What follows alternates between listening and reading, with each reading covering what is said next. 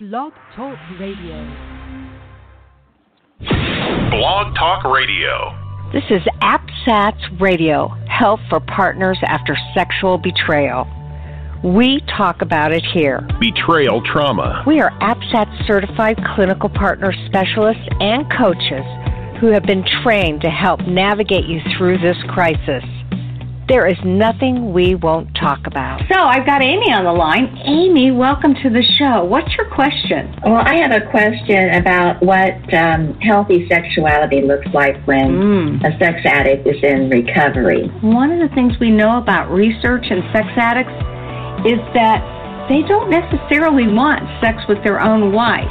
And so to me, that says he's in really good recovery because he does want that with you. He has been two years sober. He has been in three facilities. And I suspect that's how he's wanting closeness with you. And so, you know, as APSATS trained clinicians and coaches, we don't have all the answers by any stretch of the imagination. But we have had experience working with partners and sex addicts. Many of us have had experiences working with a couple. Lots of us have had experience working with families. And there are some very predictable things that you can see. And so that's where our experience helps you to feel safe and stable. And that is so important when you're talking about how to um, navigate the crisis. You know, what I know is that most times when this kind of thing has happened, you don't know who to talk to about it. You're just not sure. And so, unfortunately, one of the things that I believe is that it isn't necessarily safe to talk to just anybody. You really have to weigh the pros and cons of who you're going to talk to, what you're going to say, and how to go about handling this situation. And you know, it's not just the discovery, which of course puts you in crisis mode, and you're doing crisis management to the best of your ability when your brain isn't even fully functioning because you're in shock. You're in despair, you're in anger. But then, say you got a couple of years under your belt and, and with the person that you love who's an addict. And then they slip or they relapse and it's all about now what do you do? How do you cope with that? Those are the tough questions and that's why we at APSATS really do want to help you work through it. And the beauty of this work is that we do see couples get better we do see families get healthy we do see partners create their own life. Now, for anybody out there that's wondering, I mean, I'm sure you are, are you asking yourself, Am I healthy? I don't feel healthy. I feel triggered all the time. I don't feel healthy. I feel like my life is still turned upside down. Well, if you've been dealing with this for a while, I absolutely want you to know that you're probably much, much healthier than you were at the beginning. Yeah, much. And that's why APSATS clinicians and coaches are so instrumental in helping you to develop a marker so that you can see the changes that you're making. And you know, Betrayal Recovery Radio, that's what this show is called, um, exposes you to all sorts of philosophies and all sorts of um, principles that give you some some food for thought.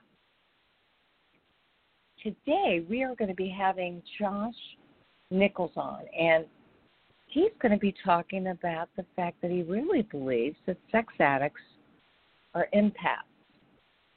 And I can't wait to hear what he has to say. I realized that I thought I knew what the word meant, and maybe I didn't. So we're going to be asking Josh about that. You all know that I wrote a book, uh, Help Her Heal, a sex addict's workbook for helping his partner heal by developing empathy. And I just assume if you're an empath, you probably have the capability and capacity for empathy. So we'll have to check in. Because the truth of the matter is, Josh has been doing a lot of work and he does see sex addicts as being empaths. And that's E M P A T H S. So if that means that he believes they're empathetic, which I don't even know if he believes that now that I think about it. Here, I was getting ready to do the show, and I thought I knew I was, what I was going to be talking about, and I'm not so sure I do. But because I'm making an assumption, so I am going to look up that word, and I am going to find out what empaths mean, so that I can, if you will, talk knowledgeably this situation.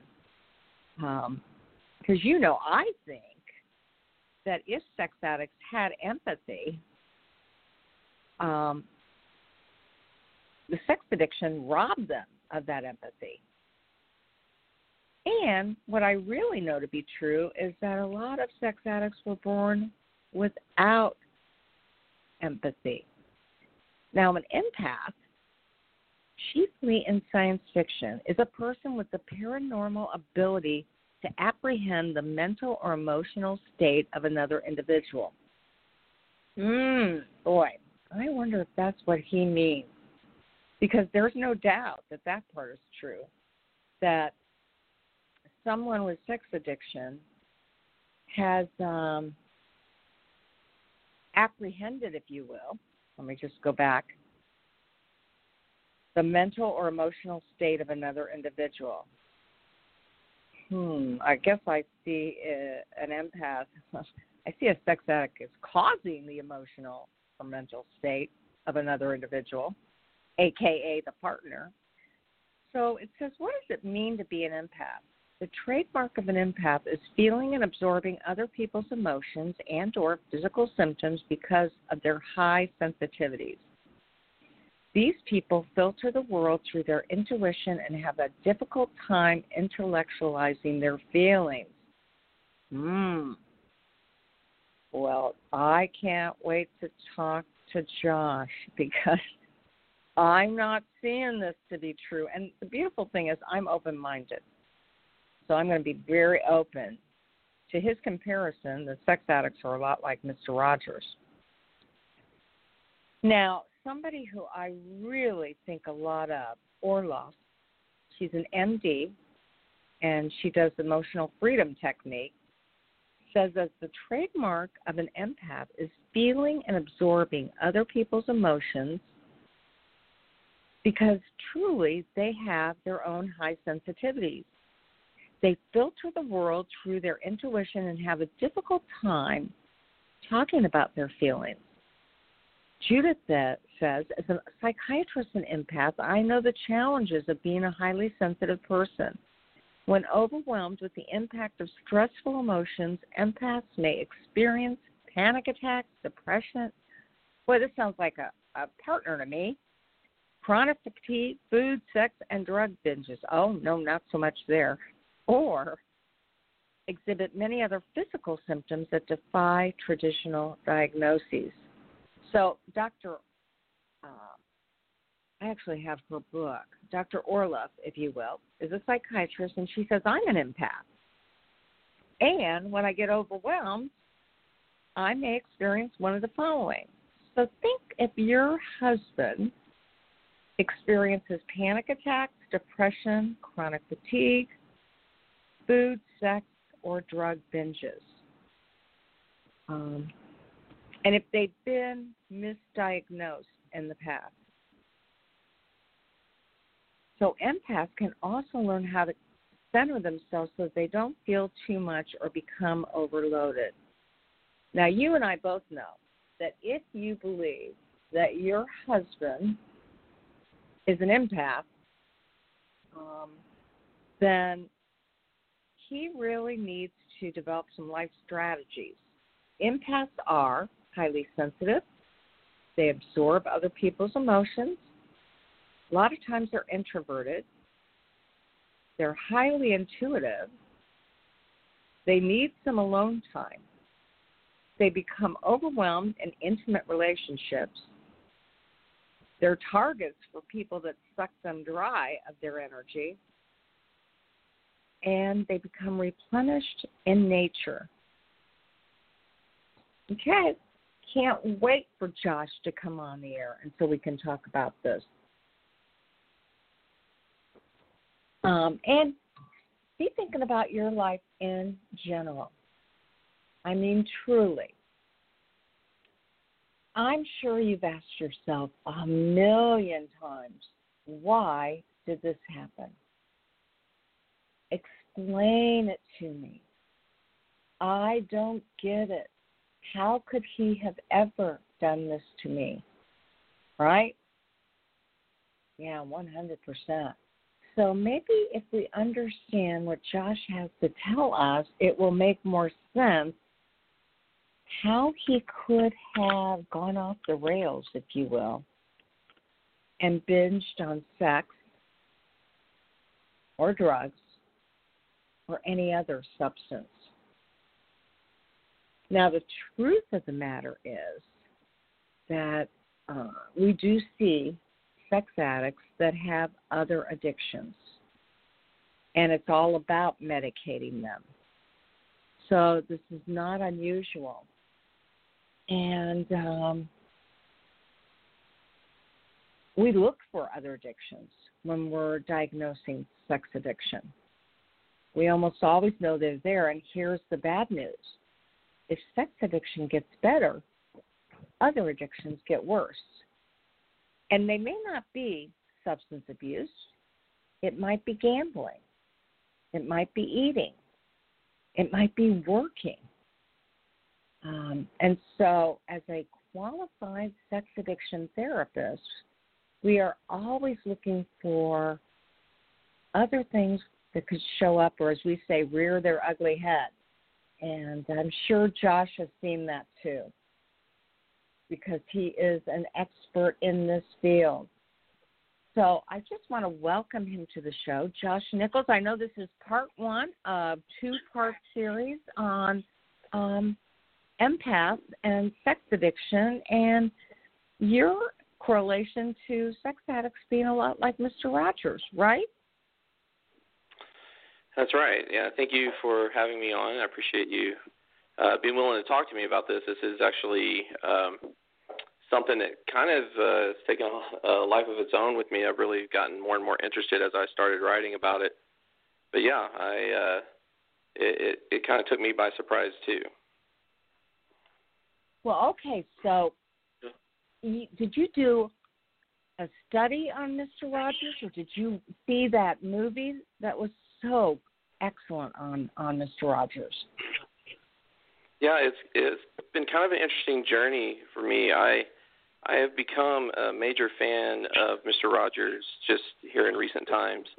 Um, I didn't grow up watching his show. I knew of him. I knew about him. Uh, but uh, you know, I, I'm uh, you know I grew up in the '80s, and um, so his show was obviously going on during that time. But we just it just it was never um, a show that my parents uh, exposed to us, you know. But we knew who he was. Um, and so I really didn't have much of an interest in the movie when it came out last year. Uh, but my wife grew up watching Mr. Rogers, and her birthday rolled around, uh, about a year ago, I guess over a year ago now. Um, and uh, I mean, I'm sorry, this was actually in January of this year, I believe. So COVID has got me all uh, messed up on my timeline here.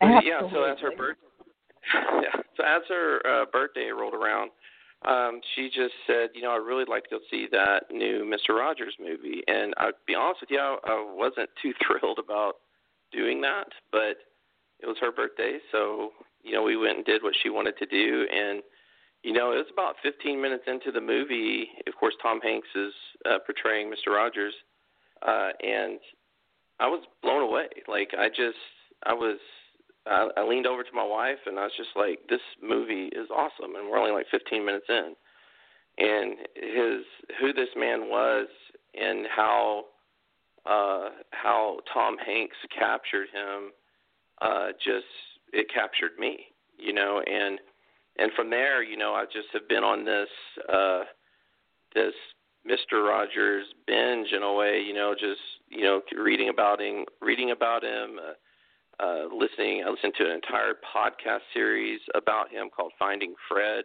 which if uh, your listeners are interested in that is a fantastic podcast on on the life of Mr. Rogers um, and just engaging in conversations with uh, people who grew up watching him. I kind of feel like I missed out on that piece of it, but in other ways, I don't feel like I missed out because um, I I just have found his life so meaningful in in my adult life just in these last several months.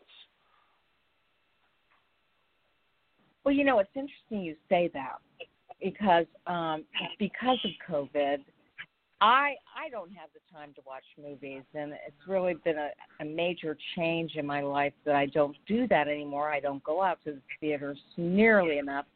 But um, with COVID, of course, we every Friday or Saturday night picked a movie to watch, and we had picked two movies. My husband had that were fairly violent, and he did not know they were violent. But I can't watch violent movie at movies, and so I said, "Hey, it's my turn to pick."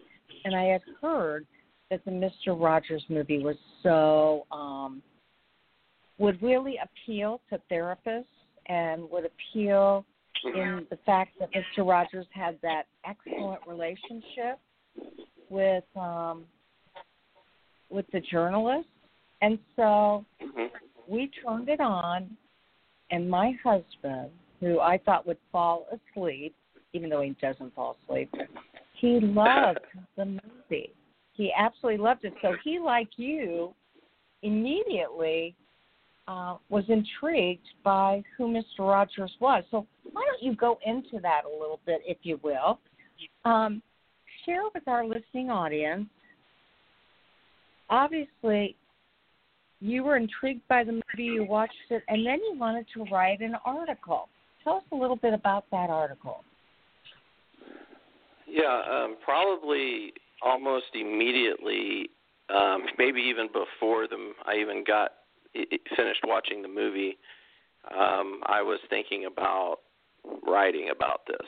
Um, I, I think just personally, on a personal note, I was just so, as I said, I was just so moved by um, who this man was and how he impacted people um, that I just, you know, had this, uh, the, what I felt like was kind of this moment of clarity of that, um, that he's an empath, you know, and um, you can tell at least, and this again at this point in time, this was completely based on Tom Hanks's portrayal of of Mr. Rogers because uh, as I'm sitting there in the theater watching this, this is other than just seeing, you know, pictures of him on on TV or uh, some or brief little clips or something. I had no, I had no uh, uh, point of reference of of who he really was, you know, and and um, and so as I'm sitting there and I'm thinking he's an empath, and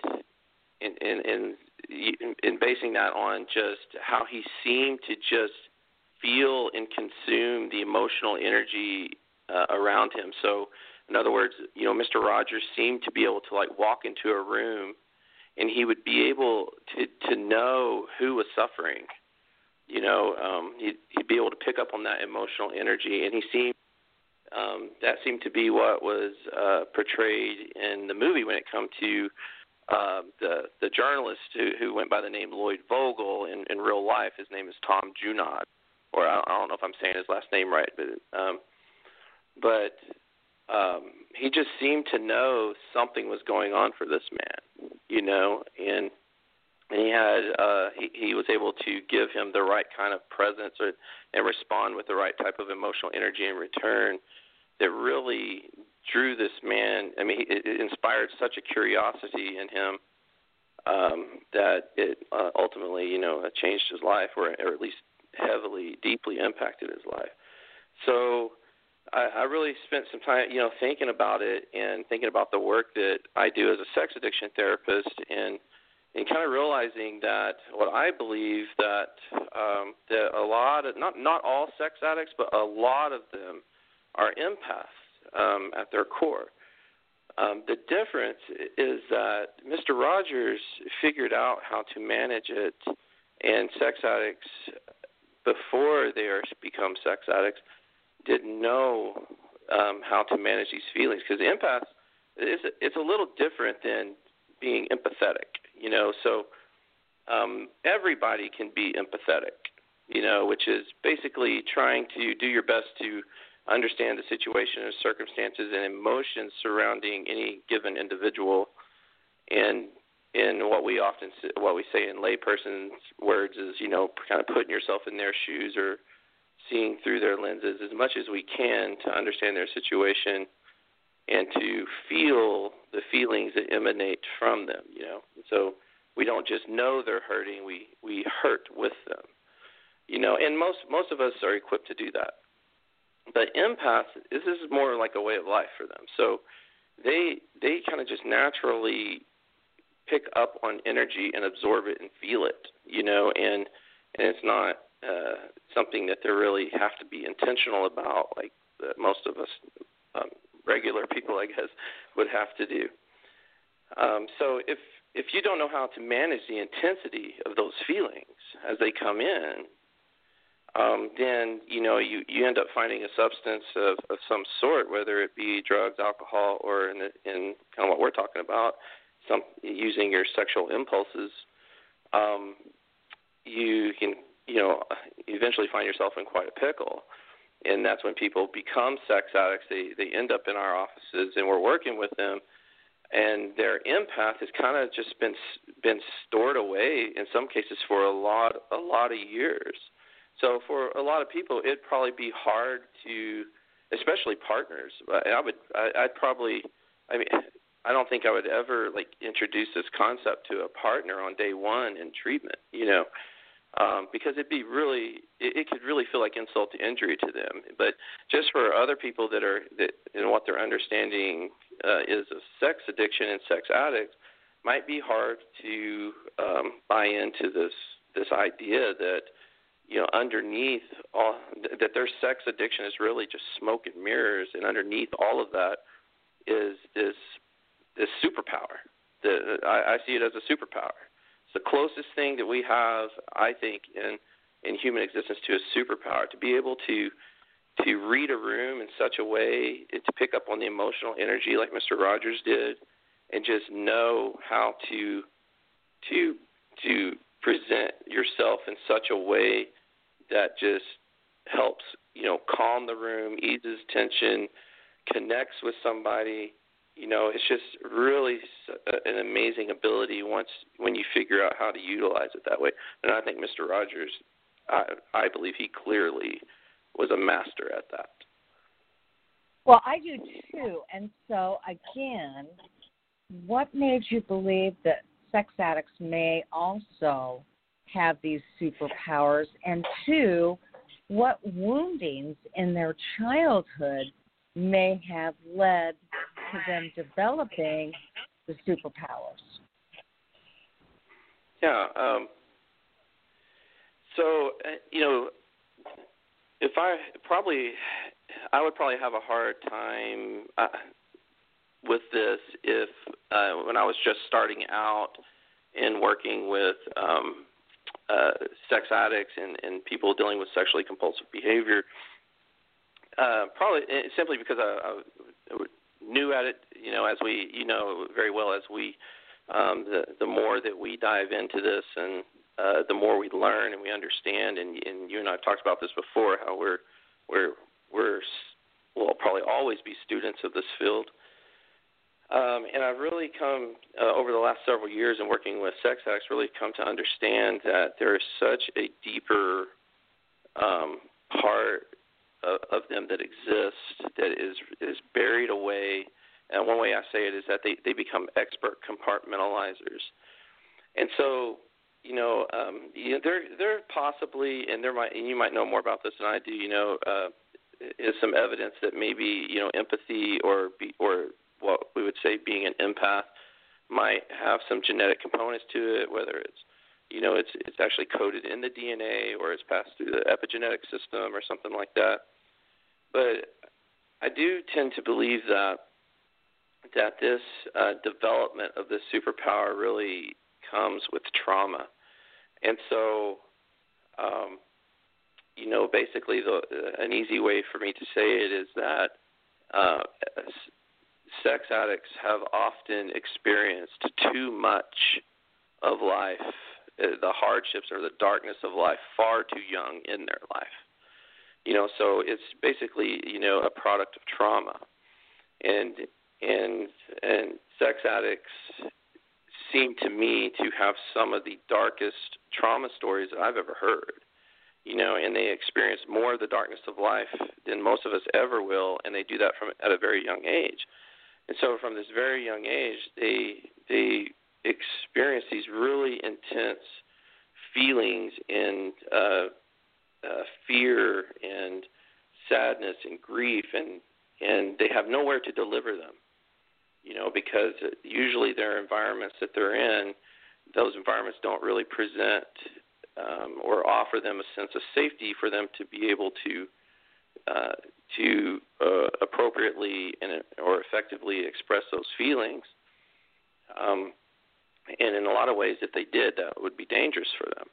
So they learn to compartmentalize those feelings. And um, so I so what I tell addicts is they often become what I call expert compartmentalizers.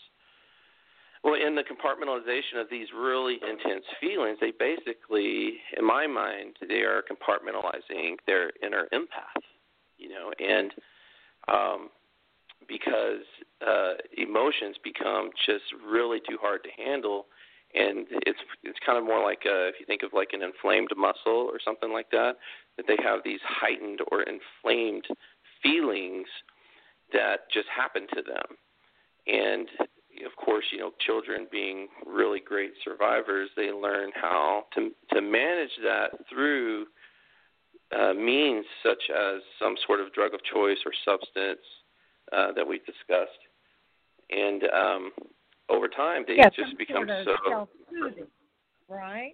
Yeah, yeah, yeah. It's an effort to self-soothe. Yeah. So, right, and um, and in some cases, just kind of turning it off, you know, uh, versus just uh, instead of compartmentalizing, they just somehow or another figure out how to turn it off and um, so you know and i and to be honest with you like i when you when you dive into their lives and you hear their stories you know i can't really blame them for that because there's nobody there really nudging them along and teaching them how to manage these feelings and the, it, like i said really intense feelings in a healthy way. And to be honest with you i have no clue how mr rogers did it because you know i know he has a trauma story you know, and somehow or another, you know, I don't know if it was just, you know, the time that, you know, the internet wasn't around at that time, or or his circumstances is just were such where he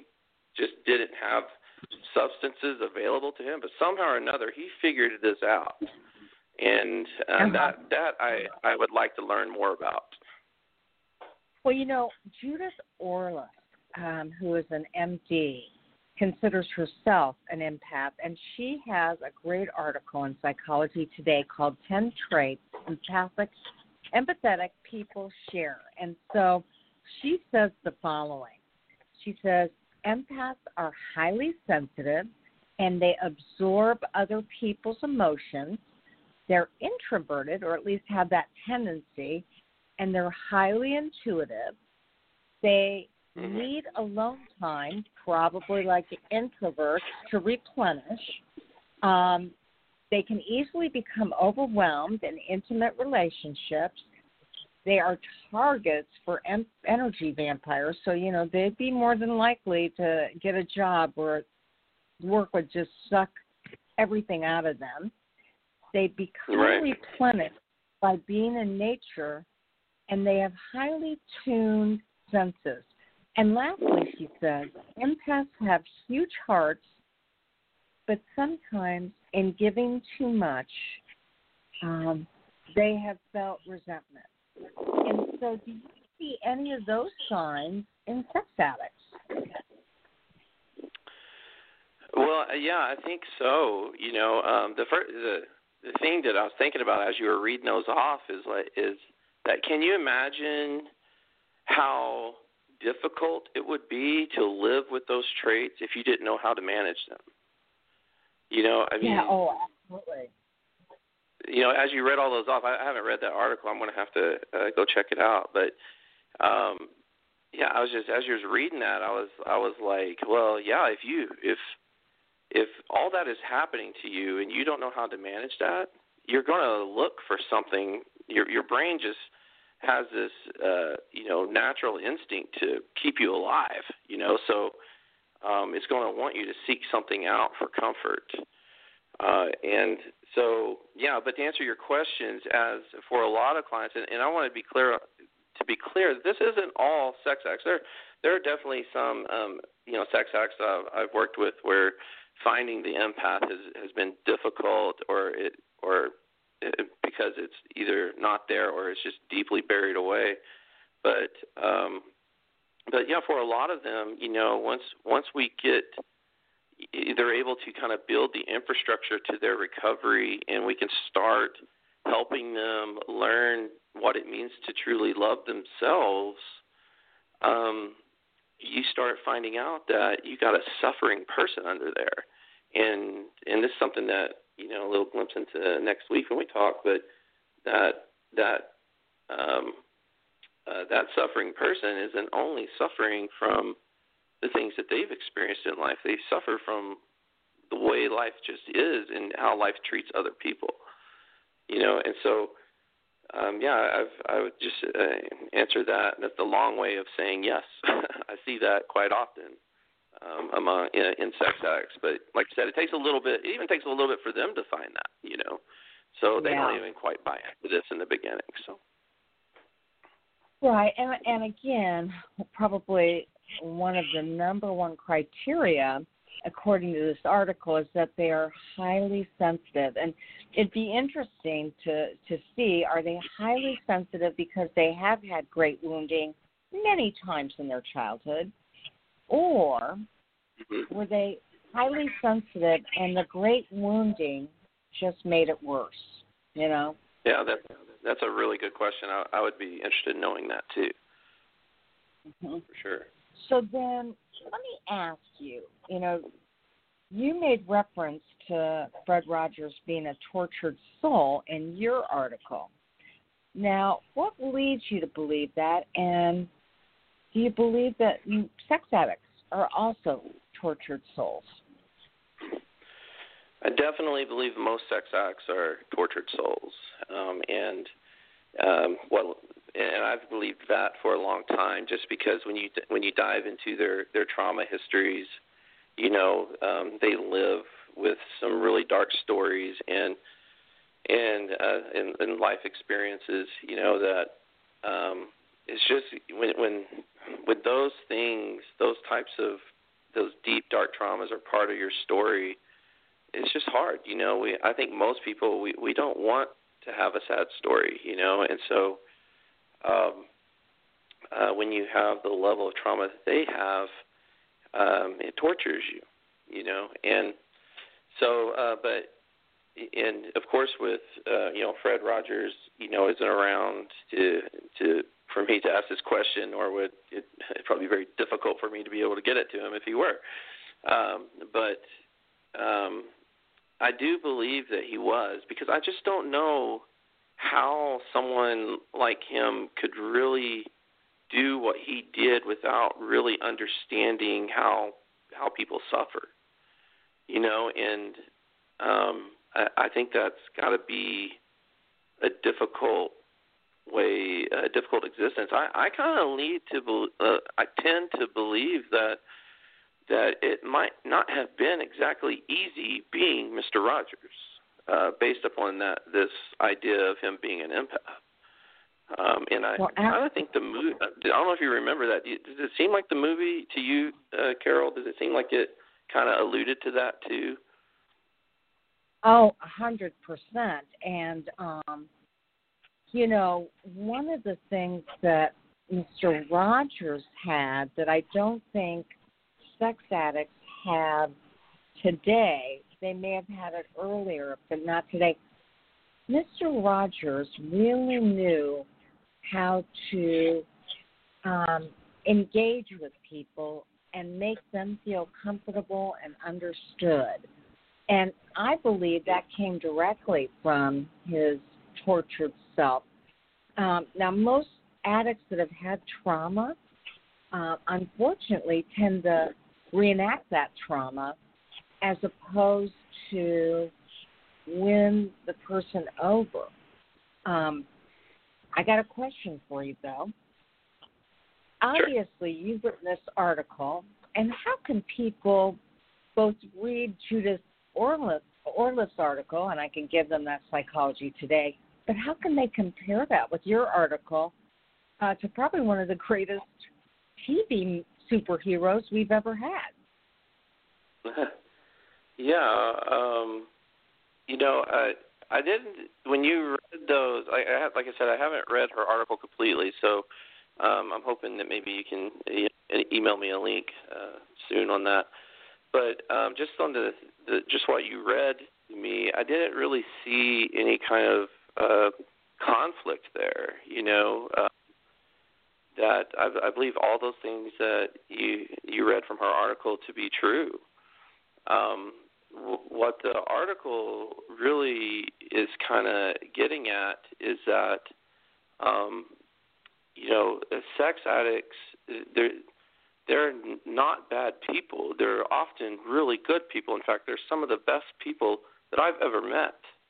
Um, and they're not, you know, uh, stains on society. They're they're often lawyers and teachers and business people and uh, uh, people that, that you know a lot of sex addicts are very charming and people they people love them and um, they just have this darkness uh, within them that they uh, work hard to keep hidden until it grows so big they can't anymore. So I I would tend to think that if Mr. Rogers were alive today and he come across a sex addict, he wouldn't see that person as all that different from him. I really do believe that because he would see to their core and that you know that you're most people battling this this thing is uh, are are good people, you know. And well, absolutely. Where, but you know what? I want to know where can clients get your article? Uh, where can our this listeners article get is, This article is front and center on my website, which is FamilySolutionsOK.com. And it's about to be accompanied by part two, which should come up in the uh, in the next couple days. Uh, that's gonna that's uh, called um, what uh, sex addicts, recovering sex addicts, can learn from Mr. Rogers. Because, like I said, somehow or another, Mr. Rogers figured out how to manage it, where sex addicts did not figure out how to manage it, and that's why why they became what we call sex addicts. You know, so. Um, so those are about to uh, be just right there, back to back with each other, and that's where they can find it. Well, and let me remind my listening audience that you're listening to Josh Nichols, who is a certified sex addictions therapist and a licensed family and marital therapist, and he is co owner of Family Solutions Counseling. His website, as he indicated, is www.familysolutionsok.com. And it's on that website that you can read his blogs uh, about Mr. Rogers, about sex addicts, managing your own superpower. I mean, we may have some partners listening who say, That is not my husband, but that's me. Um, and so Yeah. you can always go to his um, YouTube channel, Recovery TV, and that URL is www.youtube.com forward slash recovery TV for you. So, Josh, I know this is a two part series, and I got some more questions for you. I'm glad that you clarified that empaths are not the same as people that have a lot of empathetic qualities, although they may. Um, I want to know, you know, addicts really tend to feel a lot of shame and and guilt about what they've done. Can you share with me, if you will, um, what you think addicts can do to decrease that shame and manage that guilt? Yeah, that's the million dollar question right there. Um, because um, a lot of um, recovery work in in clinical treatment, I believe, is going to focus on that question because shame is the culprit, you know. And so I love Brene Brown's uh, dist- uh, the way she distinguishes between shame and guilt, uh, saying that you know guilt is saying I'm sorry I made a mistake, and shame saying is saying I'm sorry I am a mistake. You know, so guilt is good and shame not so good. And you know the way that the addiction works is that you know they they use it to escape those types of feelings, but the mechanism that they use to escape those feelings, like for example, you know having sex, um, ends up um, it, it ends up offering a bit of relief in that moment, but then on the other side, it, it just digs that wound even deeper and exacerbates that shame.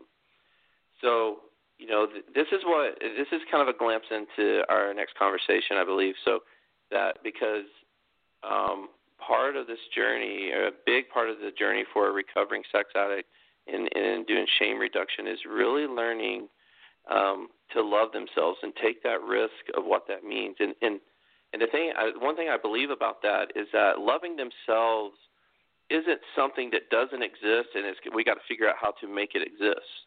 You know, so in other words, um, uh, it, it's like a muscle that's just not being exercised. It's not being worked out. It's atrophied. So it's there.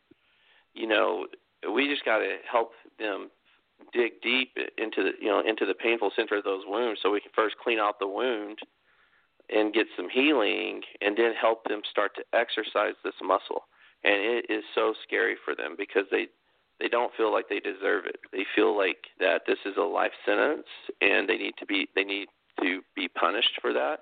And what they don't realize is that um, their their partners that are working through this with them are watching them uh, hurt themselves even more, and that doesn't give them any confidence that the relationship's going to work because they want to be in a committed relationship with somebody who who loves themselves. You know, so I don't know if that if that quite answers your question, but I do think we'll we'll probably end up talking about that more next time too. Absolutely. And you know, you close out your article by discussing what you see as your role as a therapist for sex addicts. If you would, could you kind of read a brief segment of um, as a sex addiction yeah. therapist, I? Yeah, yeah, I'd be happy to to read that. So, um, so it just says that uh, this is the the closing statement. It says, as a sex addiction therapist, I don't just want to therapize my clients. I also want them to experience from me a person that truly cares for them.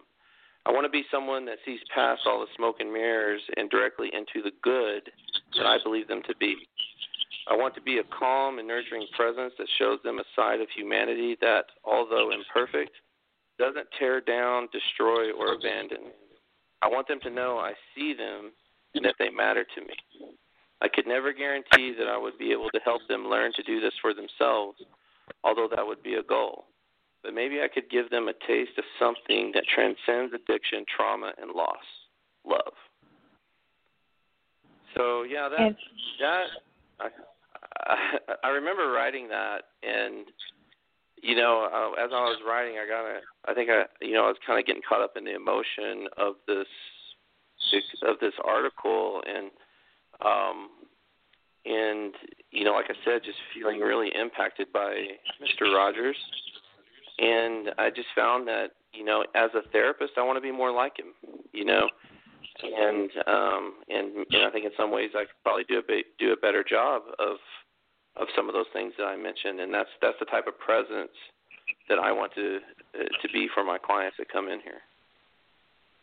Well, I get that, and I really appreciate, if you will, um, that philosophy. I mean, that's a very non-judgmental, um, Ericksonian way of thinking. Have you ever heard of Milton Erickson? Oh yes, yeah. Because Milton Erickson was had the ability to look at a person and be able to always find the positives in them and build from that positive strength. And and like you said earlier, um, you would not necessarily talk about empaths to a partner who just experienced discovery because she is so hurt. She's looking at her husband like he is the devil incarnate. So to hear that he might have positive qualities just would not be a good fit. But down the road, most partners can see the good qualities in their husbands and they see the wounding and they want Yeah. their husbands to get better even if they can't make it in the relationship they want their husbands to get better for themselves and for their kids and i can really Yeah. tell that you also believe in their self-worth Absolutely. And if I had a message to partners that are, that are listening to this, um, and if, if they're listening, they're thinking this guy is full of crap. I would say that's exactly where you need to be right now because it is more important that the that their husbands, as you say, so the the addict, um, by they start working in this direction and, believe this before the partners do you know, I think it'd be very dangerous for partners to offer this kind of of com- compassion and and understanding uh, in uh, before the addict starts learning to do this. So I just I just want to let your partners that are listening to this know that. Absolutely. And so as we end the show for today, is there anything else that you would like partners to know about your article or about what they have to look forward to next week? Yeah. So um, next week, I'm I'm I'm really excited about this this next conversation and, and discussing what sex addicts can learn from um, Mr. Rogers and how we're going to talk ab- about you know uh, what uh, what Mr. Rogers did and what and how he operated in his life. To it, it, this is my best uh, assessment on how he was able to manage this because it's the big mystery to me is how did this man do this? When so many people get caught up in this world of addiction, somehow or another he was able to figure out a, a healthy way to manage these feelings, and and that's uh, uh, what the next article is about. Um, and then again, just like I said before, uh, to partners that are skeptical of this, um, like I said before, I, uh, I that's exactly where you should be, and um, and you know don't feel bad about um, about not. Uh, I, I think a lot of partners are are really good caretakers, and they they are some of the toughest people I've ever met in my life, and so sometimes they feel bad that they're not in, that that they're not being nurturing to the the addicts who have hurt them so badly. And so I just want to give them permission to not do that right now if that's where they are. So. Well, thank you very much, Josh Nichols. Uh, We will look forward to talking with you next week. And um, you have a good fourth, okay? You too. Thank you for having me. I look forward to our conversation next week. Me too. And you'll be on vacation, so I appreciate the fact that you're taking your time out to finish up this segment on the Oh, yeah. similarities between Mr. Rogers. And his article again is called Managing Your Superpower What Mr. Rogers Has in Common with Sex Addicts. So we'll see you next week, Josh. All right, we'll see you later. Bye. All right. So, most definitely, we know that um, everybody has some sort of superpowers, and I don't blame you if you're not feeling like your husband has them right now. But I want to guarantee you that um, if it's safe and you can accept and acknowledge some of those, you'll feel a little bit better. You know, a Carol the Coachism is what you appreciate appreciates. And at some point in your relationship, I know he has horribly wounded you, but I truly believe if you're working on staying together and getting through this, it'll be important for you to see a few of his positive qualities. I'm Carol the Coach. We'll see you next week for more information about sex addicts. And please, please, please have a good fourth. No matter what is happening in your life right now, no matter how wounded you feel, do something that makes you feel good about you. Intentional self care is the antidote to sanity when you're a partner. We'll see you next week for more Betrayal Recovery Radio at apsats.org.